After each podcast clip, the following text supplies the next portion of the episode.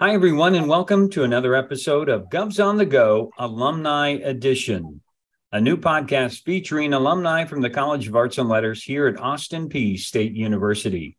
My name is Dr. Buzz Hoon. I'm the Dean of the College. I'm also the host of the podcast. Today, I have the pleasure of speaking with Dr. Hallie Hogan from the class of 1984. Welcome to the podcast, Dr. Hogan. Thank you very much. And before we get into all the career journey, let's talk, give everybody a life update. Where are you? What's going on? Okay.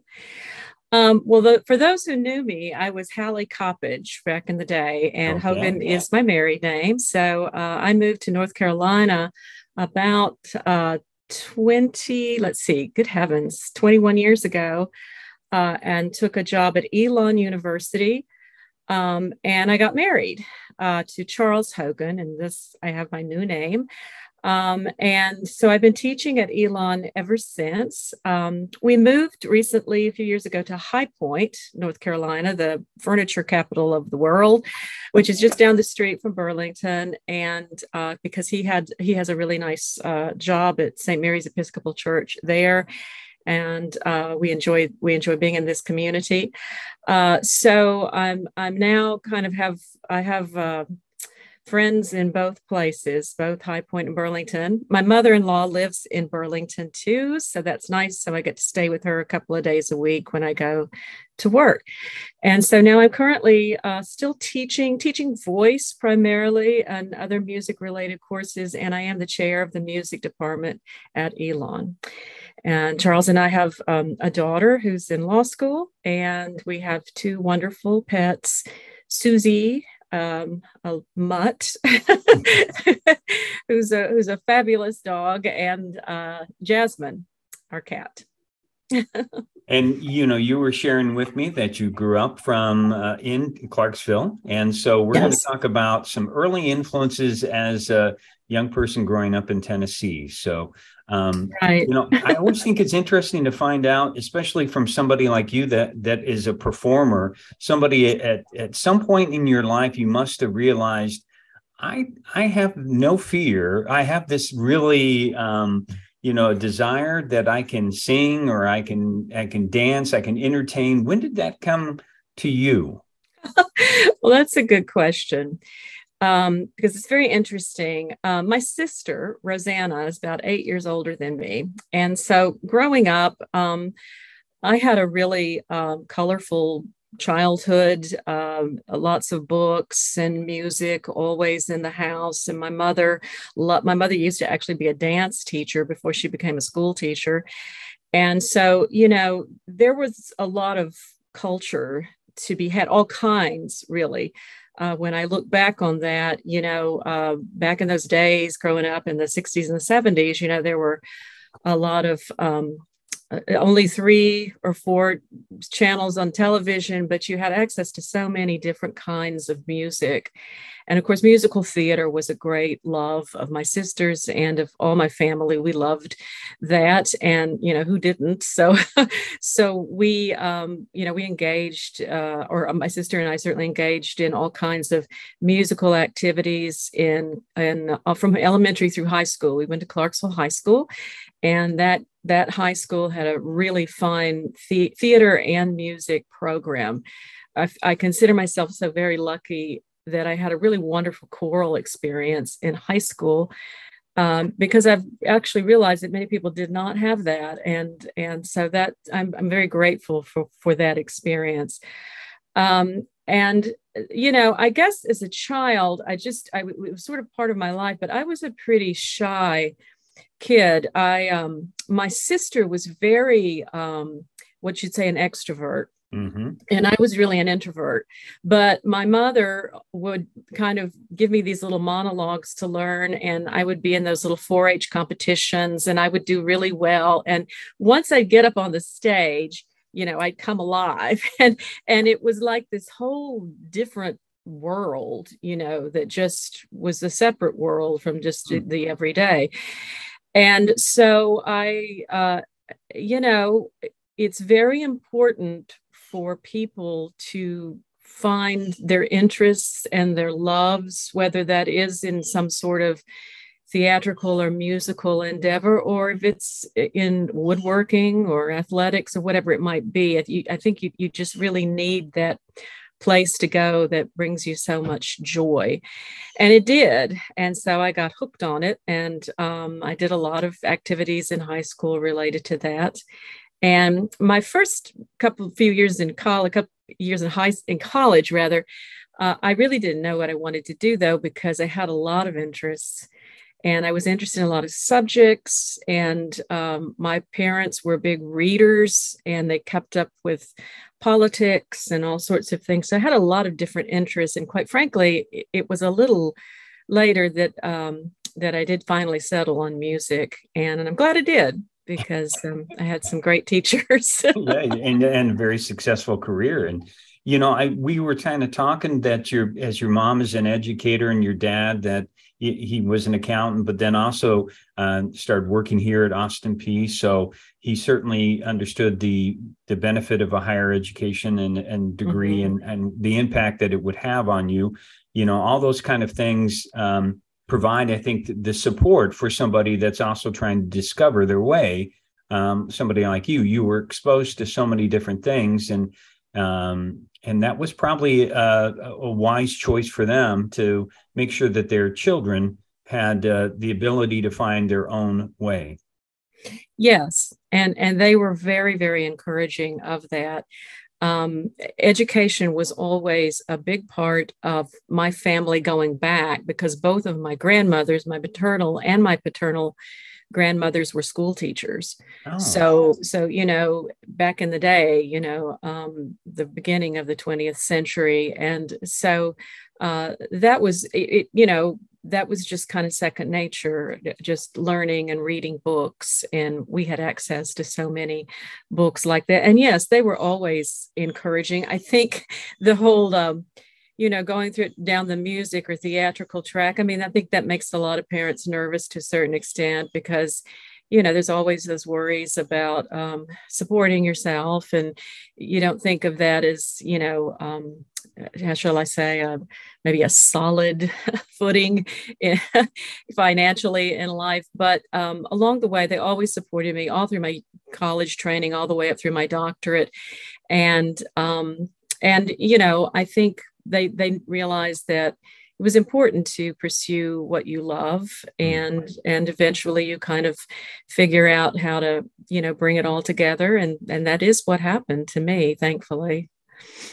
Now, I'm wondering if there was an instance and some experience, something that you may remember that somebody gave you some really positive feedback on when you performed, when you sang a song, that you thought to yourself, you know, maybe I am talented, mm-hmm. or maybe I have this gift. Is there a time where maybe that came upon you? Yeah. You know, I told you that, you know, the first two, 3 years of college, I kind of just sort of, I drifted. I loved to read. I loved literature. I loved history. And I had friends all along the way who I would still kind of do some things here and there. And I would sing at parties, Christmas parties and things like that. Wow. And they'd always say, well, why aren't you doing this? And, you know, finally, I just thought, well, I don't really know. And I also realized that,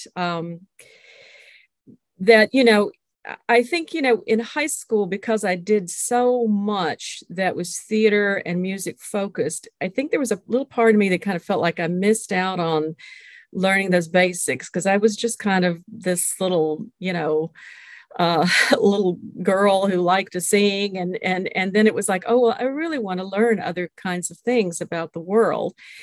And so that's what I did. But then I came back, because that was truly where my talent lay. I mean, I really was a singer and an actress. And so, you know, I think it was just some very soft encouragement from friends that I knew.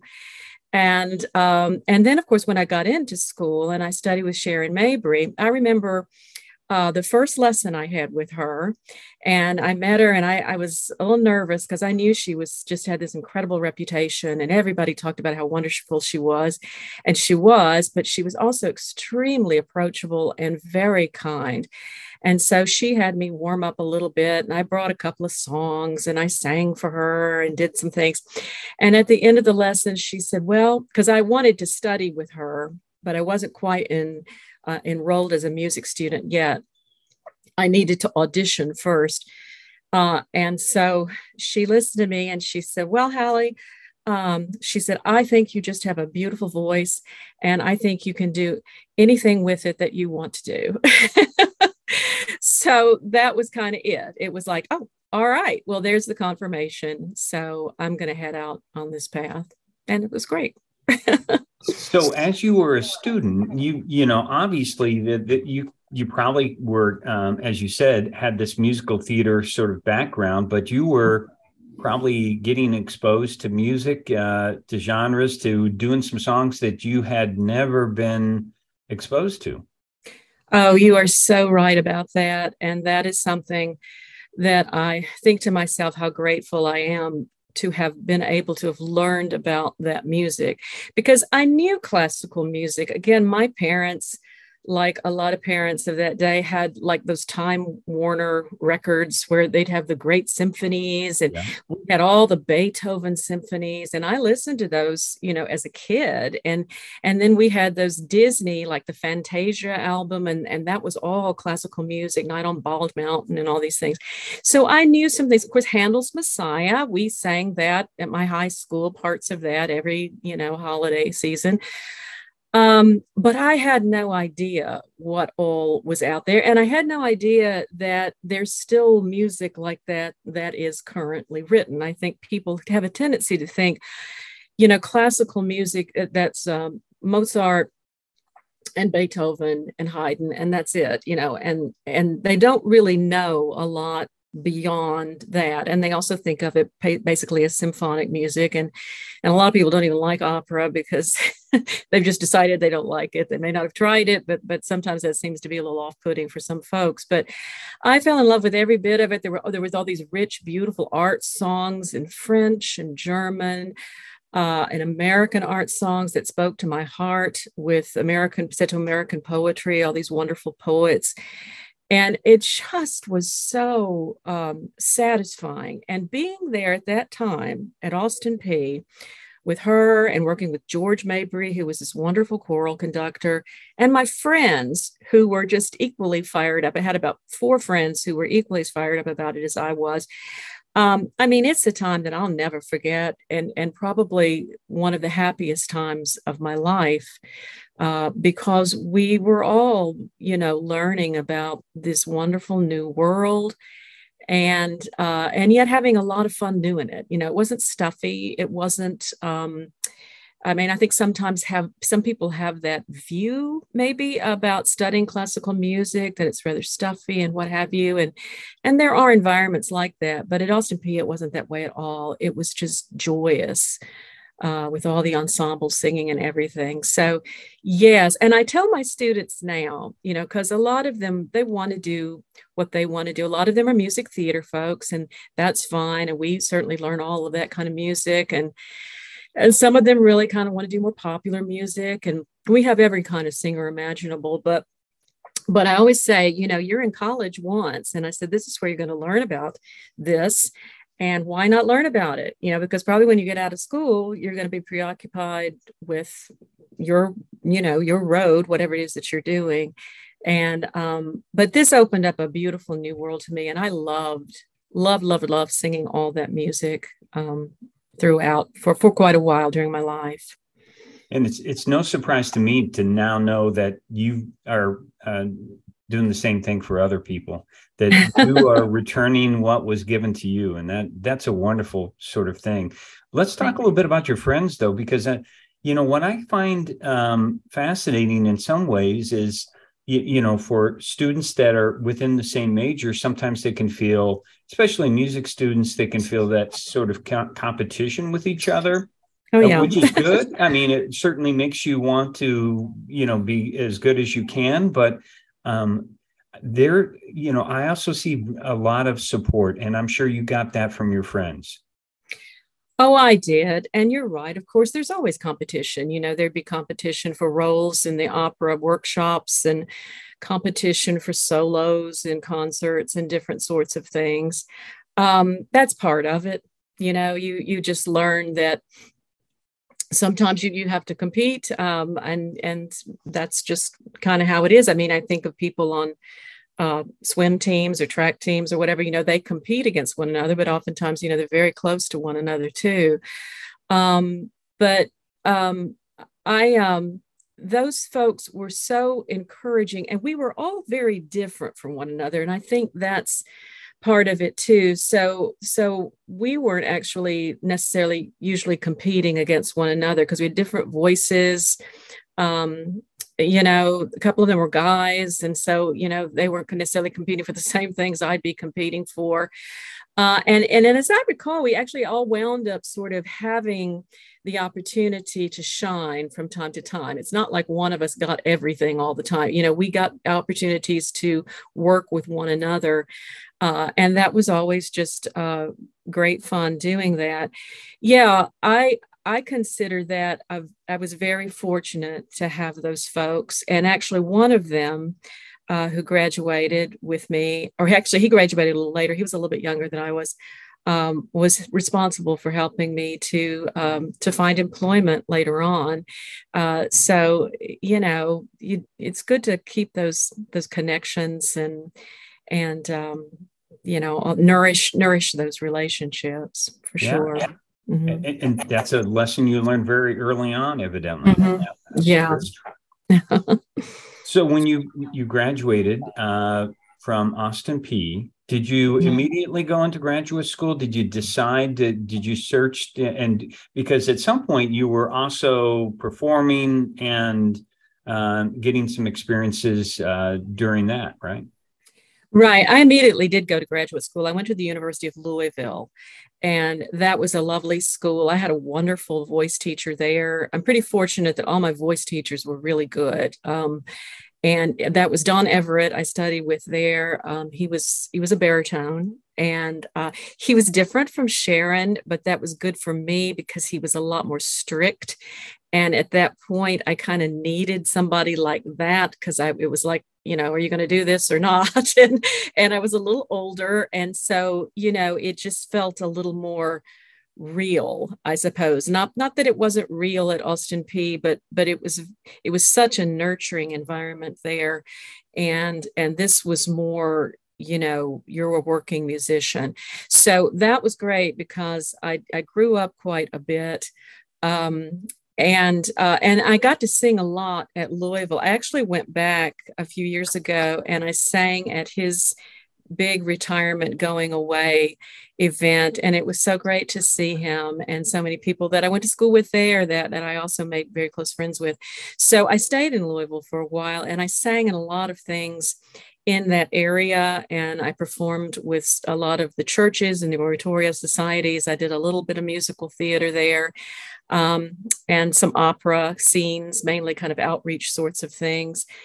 And I also worked with, and I, you know, I kind of always kept that theatrical bent going wherever I went, because that was something I had that some singers were not as comfortable with, but you know, that was just always part of me. And so that allowed me to do things that actually, were very, fruitful in terms of just entertainment. And so I did a lot of cabaret shows, and I did those with some of my opera friends that I made there. And that was always so much fun. We'd perform at all of these big banks and fundraisers and things like that. So it was the sort of musical theatrical world. And I stayed there for a while when I was performing. And then, you know, later on, I kind of moved beyond that too. Was it at some point, did you come to the conclusion that you wanted to eventually teach, and that's why you were working towards eventually a terminal degree? Yeah, I taught some in Louisville. I had a graduate assistantship at University of Louisville, and then I taught for a while at Bellarmine University, which is a private school there in Louisville.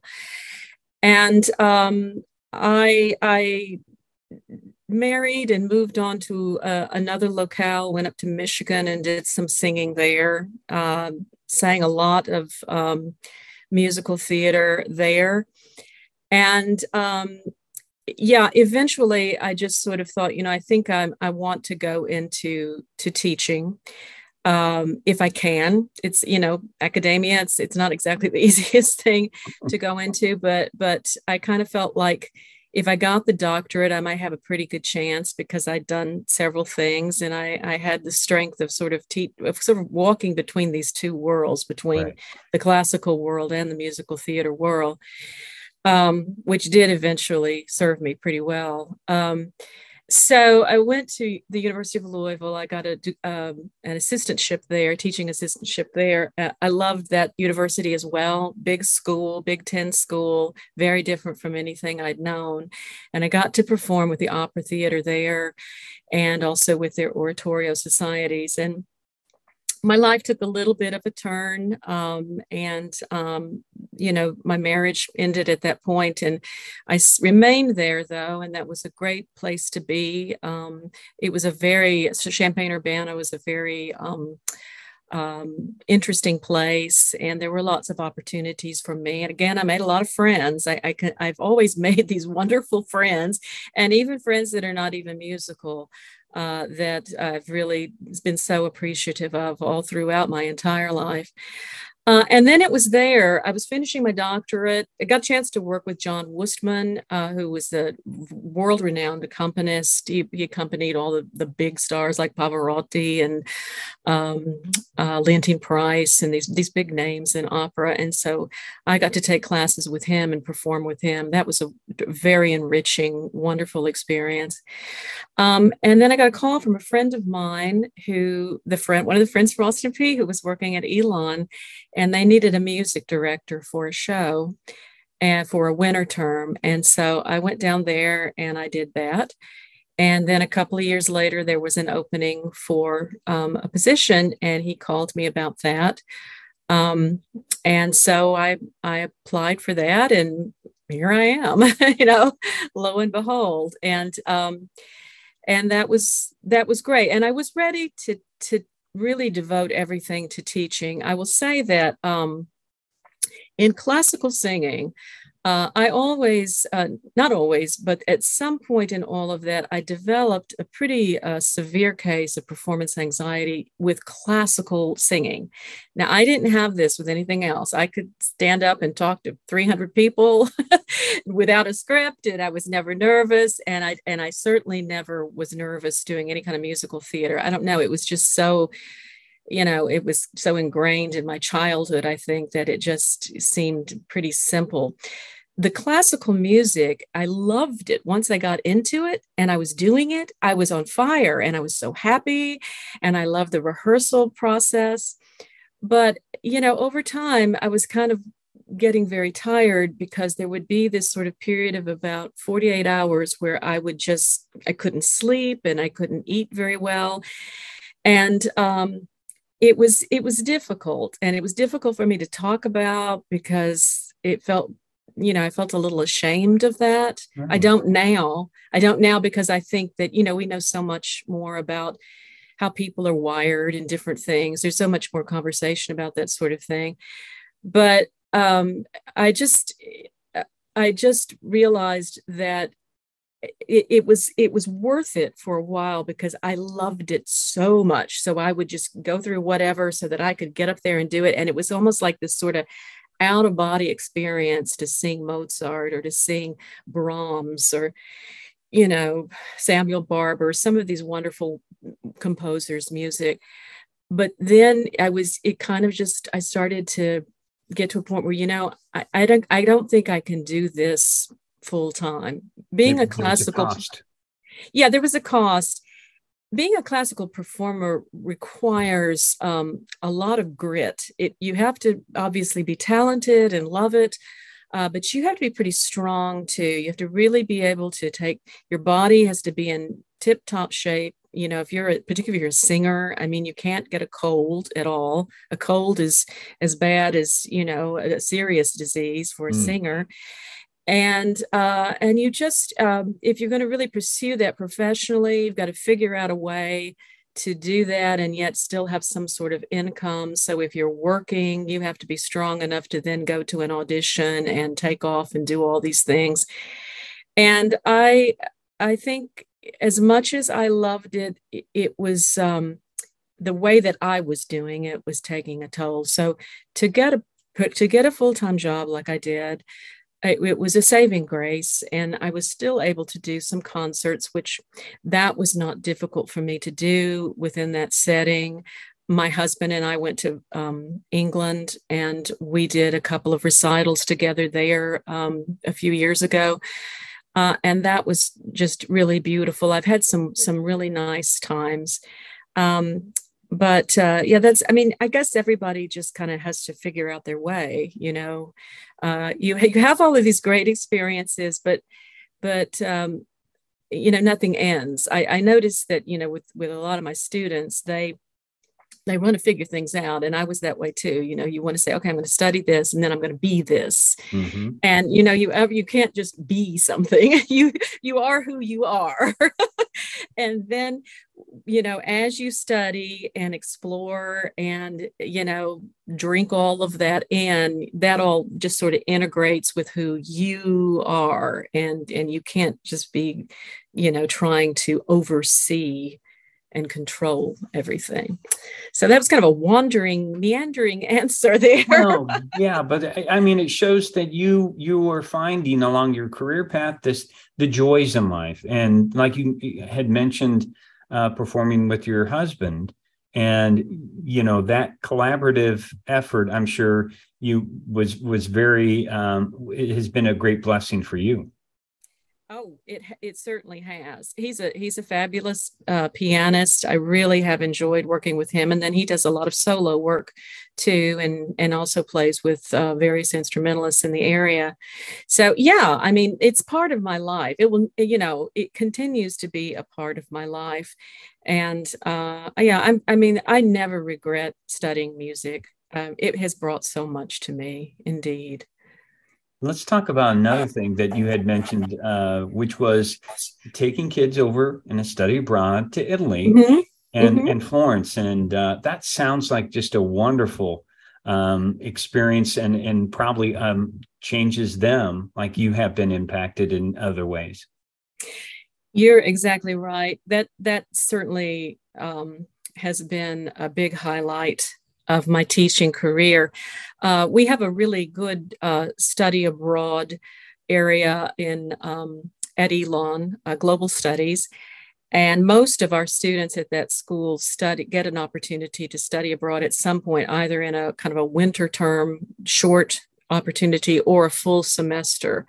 And so professors can apply to teach during those full semesters. We have a little apartment there in a center that we are affiliated with.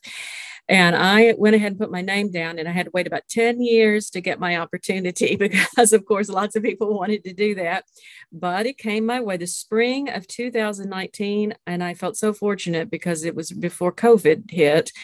So I had that opportunity to go, and they asked that you develop a course. And so I developed a course on Italian opera through more of sort of a societal cultural lens. So not a history of opera course where you study sort of the nuts and bolts of composition and the styles of the composers. I mean, some of that is integrated with it, but it's really more of a look at how opera was born in Italy and why it was born in Italy and what makes it so very unique, the language, the historical aspect of the Medicis and all of these families that supported art and music during the Renaissance, and how it grew, and how it also sort of, it really influenced the business side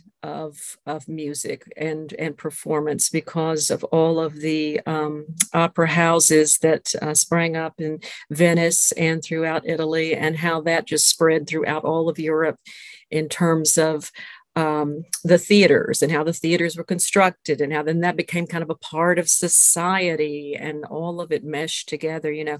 So I was really excited to get to do that. I'd love to do it again. I feel like I'd be better at it a second time, but these students, we were in Florence. And so we visited some theaters, and we went to some courtyards where, you know, performances would have happened back during the, probably in the 1600s.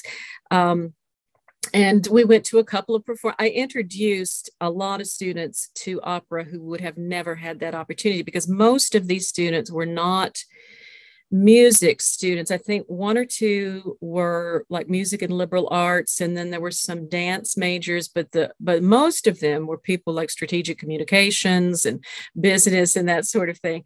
So we had a good time. I think that they gained a lot from the experience. They got to see Madame Butterfly, which is a good opera for a novice to hear, because it's engaging, it's very dramatic, and the music is really, really beautiful. And so I think that they certainly did get a lot out of it. And I had a little project where they each got to write their own opera, and they didn't write music, but they sort of, you know, wrote a storyline. And so we had some fun with it. And I got to live in Florence for several months and my husband went with me, and he really enjoyed himself, because he just, you know, cooked a lot, and we ate a lot of food and toured. Lots of good food there. Oh my, the immersion in that culture. Well, you and I will have to talk about that off the episode, to talk about how much, you know, I went there last spring and enjoyed every moment too. Oh, it's a beautiful, and the people are very friendly people. And yeah, we just adored it. He didn't want to come back, really. I'm a little more pragmatic, and I'm like, well, we got to go back. You know, I think if he could have lived there, I think we would have stayed. Maybe retirement, you know? Exactly. You know, you never know. They might need to learn about American opera and, you know, American musical theater. Who knows? That's right. Well, one other thing that I want to talk a little bit about is how did you become a department chair? Because I think that's, again, you know, it's a very important job in academia. For those that don't know, you know, I say it's the hardest job at a university, but, you know, somebody, you know, I'm sure that you're a natural leader. You sound like a person that wants to help other people. And that's really the role of the department chair. That's true. That's very true. Yeah, I've heard that quote before too, that it's the hardest job on campus. And I guess I kind of, I didn't see myself doing this really, but because I had been at Elon a long time, I mean, I knew when I took the job that this was going to be a long-term commitment. I didn't have a great deal of, at that point in my life, I wanted a nice place to work and work with some great students. And I was getting that. And I didn't really see myself as, you know, some people who are really young going in academia at, say, you know, 28 or something like that, they're doing the stepping stones. But I'd already had a career of teaching mainly as an adjunct and singing and performing and doing all of that. So it was like, this is a very nice way to, you know, continue to do what I do in a nice place. But because I'd been there quite a while, when the previous chair was leaving, I was sort of a natural person to go into this role, because we had some new people on faculty who weren't in a place to take that on. They, you know, they just didn't have the seniority. Some of them have families, young children, and they didn't really want to do that when they were raising other kids. So I was happy to serve. And that's one of the things I always stress about this for those people who think they might want to do it. This is a service role. You are serving your department to make it better and to help your faculty be better. It is not some, you know, grand, you know, promotion to being the president or something like that. I mean, it's very interesting in so many ways. I've learned so much about administration that I didn't know. And you are really in between, because you go and you meet with your deans and you hear about things that the provost is doing or the president initiatives and all this stuff.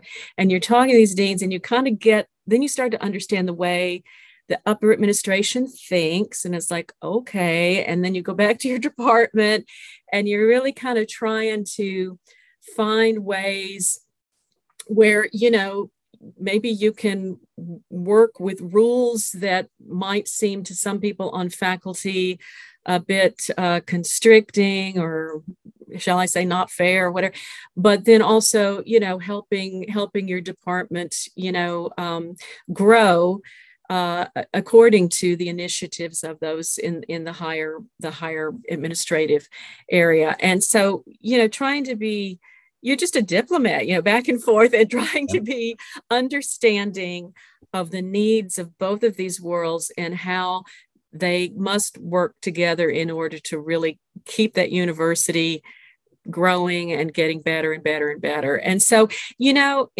way, it's been exciting. We are now hiring 3 new people on faculty, and that's exciting to have these searches. We hired a new person last year. We're in a kind of a change, a transition where we're getting newer, younger, and the ones that were younger when I took this are now getting a little older. So I'm hoping they're going to take this over in a couple more years. I signed on for 2 more years. I was only going to do this 4 years. And I will pat myself on the back, because some of my faculty said, well, we don't want you to go. Why are you leaving? Good. And so I said, okay, because it is interesting. It's interesting. You have to write a lot. You'll write a lot of reports. You're in the middle of, if there's, parents get upset about something or something like that. But I don't know. It's very stimulating, because I don't sing a lot anymore. I have sung a couple of weddings and a funeral, and I sang every now and then I'll sing a couple of songs on a faculty gala or something like that. But that part of my life has become smaller, and now I'm learning more about something else, which is good as you get older, because you need to always kind of stimulate your brain and learn new things. So, it's I like I said, I never saw myself doing this, but now that I'm doing it, I've fully embraced it. And always what drives me is my love of music. I want music departments to succeed. I want them to be relevant to the rest of the world, because sometimes that's a little difficult to argue that it is relevant, and classical music is still really relevant. And so, I like it because I can champion something that I'm pretty passionate about. You mentioned being around new faculty and the energy and the enthusiasm, that when I talk with young faculty here or anywhere else, it's always the same. I feel I kind of love that energy that they bring. And it makes me think how I've sort of grown as an educator. And now looking back a little bit, how do you think you've grown as an educator? I think I'm a whole lot more patient.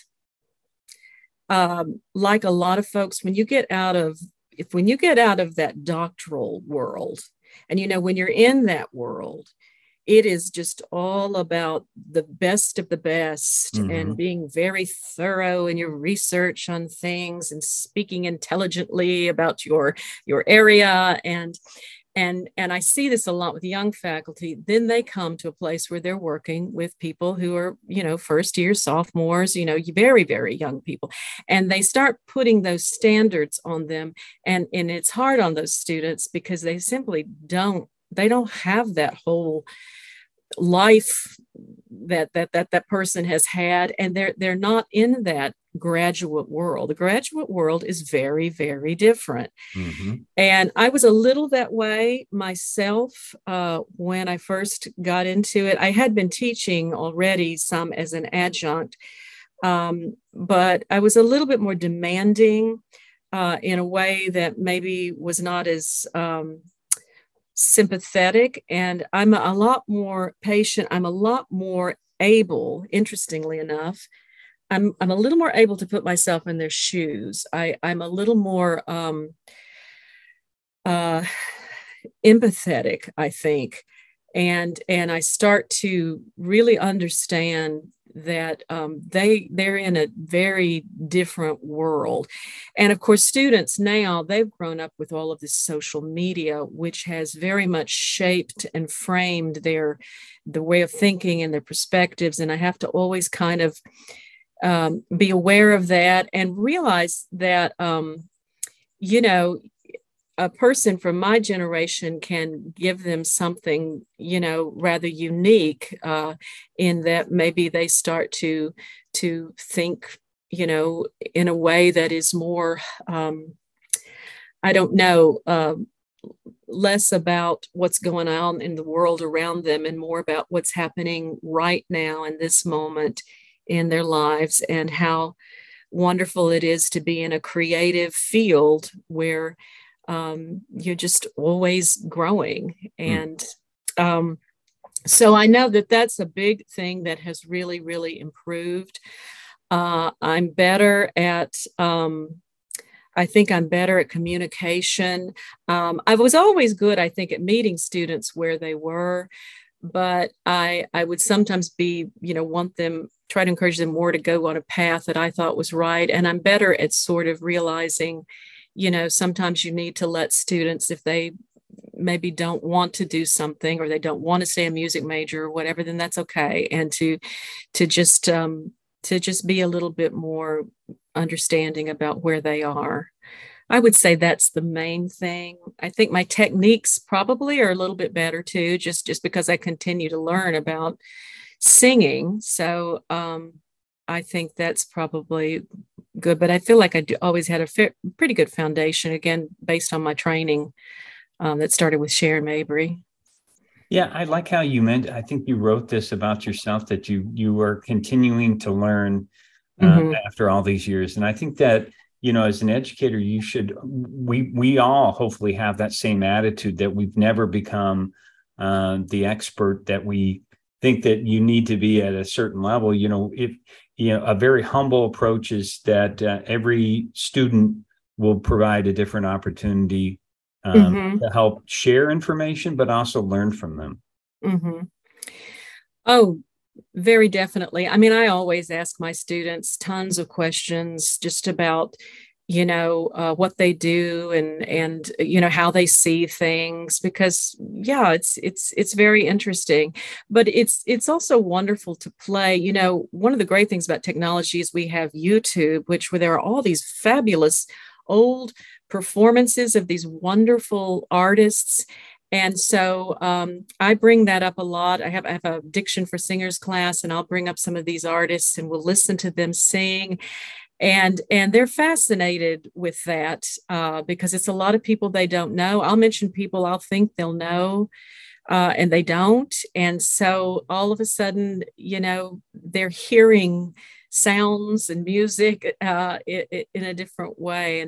And I really enjoy that I enjoy that they really react to it, because I think sometimes all of us from different generations will dismiss different generations, oh, well, they're just blah, blah, blah, or they just think about that. We have to be careful about not doing that, because we're all human at heart. And, if something's really wonderful, I mean, I think all of us can relate to that, wonderful singer. So it's good. It's good to try to keep up with the younger people. So one of the things we always like to end with is a question about what kind of advice do you have to students? And I'm sure this is something that you are talking with your students there at Elon all the time, or prospective students about why they should be a major in music in some area. Mm-hmm. Mm-hmm. Well, I try to tell them all the time to stay in the moment, and to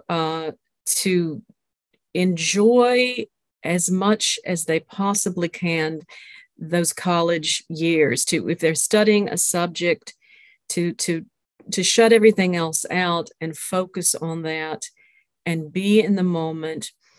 and, you know, realize sometimes what I find, this is what always happens with the first year students.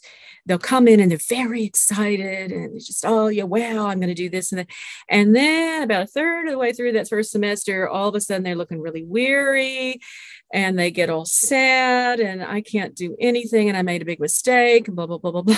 You know, mm-hmm. you know, you've only been here a month. I think you're being a little dramatic, but anyway, that comes from, I think, you know, youth, you think this is what I'm going to do. This is what I'm going to be, as I said earlier, when I was talking about, and it's just kind of, you know, tell students to take a deep breath and realize that this is part of what is really just wonderful about living is sometimes you don't know, but that's all right to not know. And you will figure that out.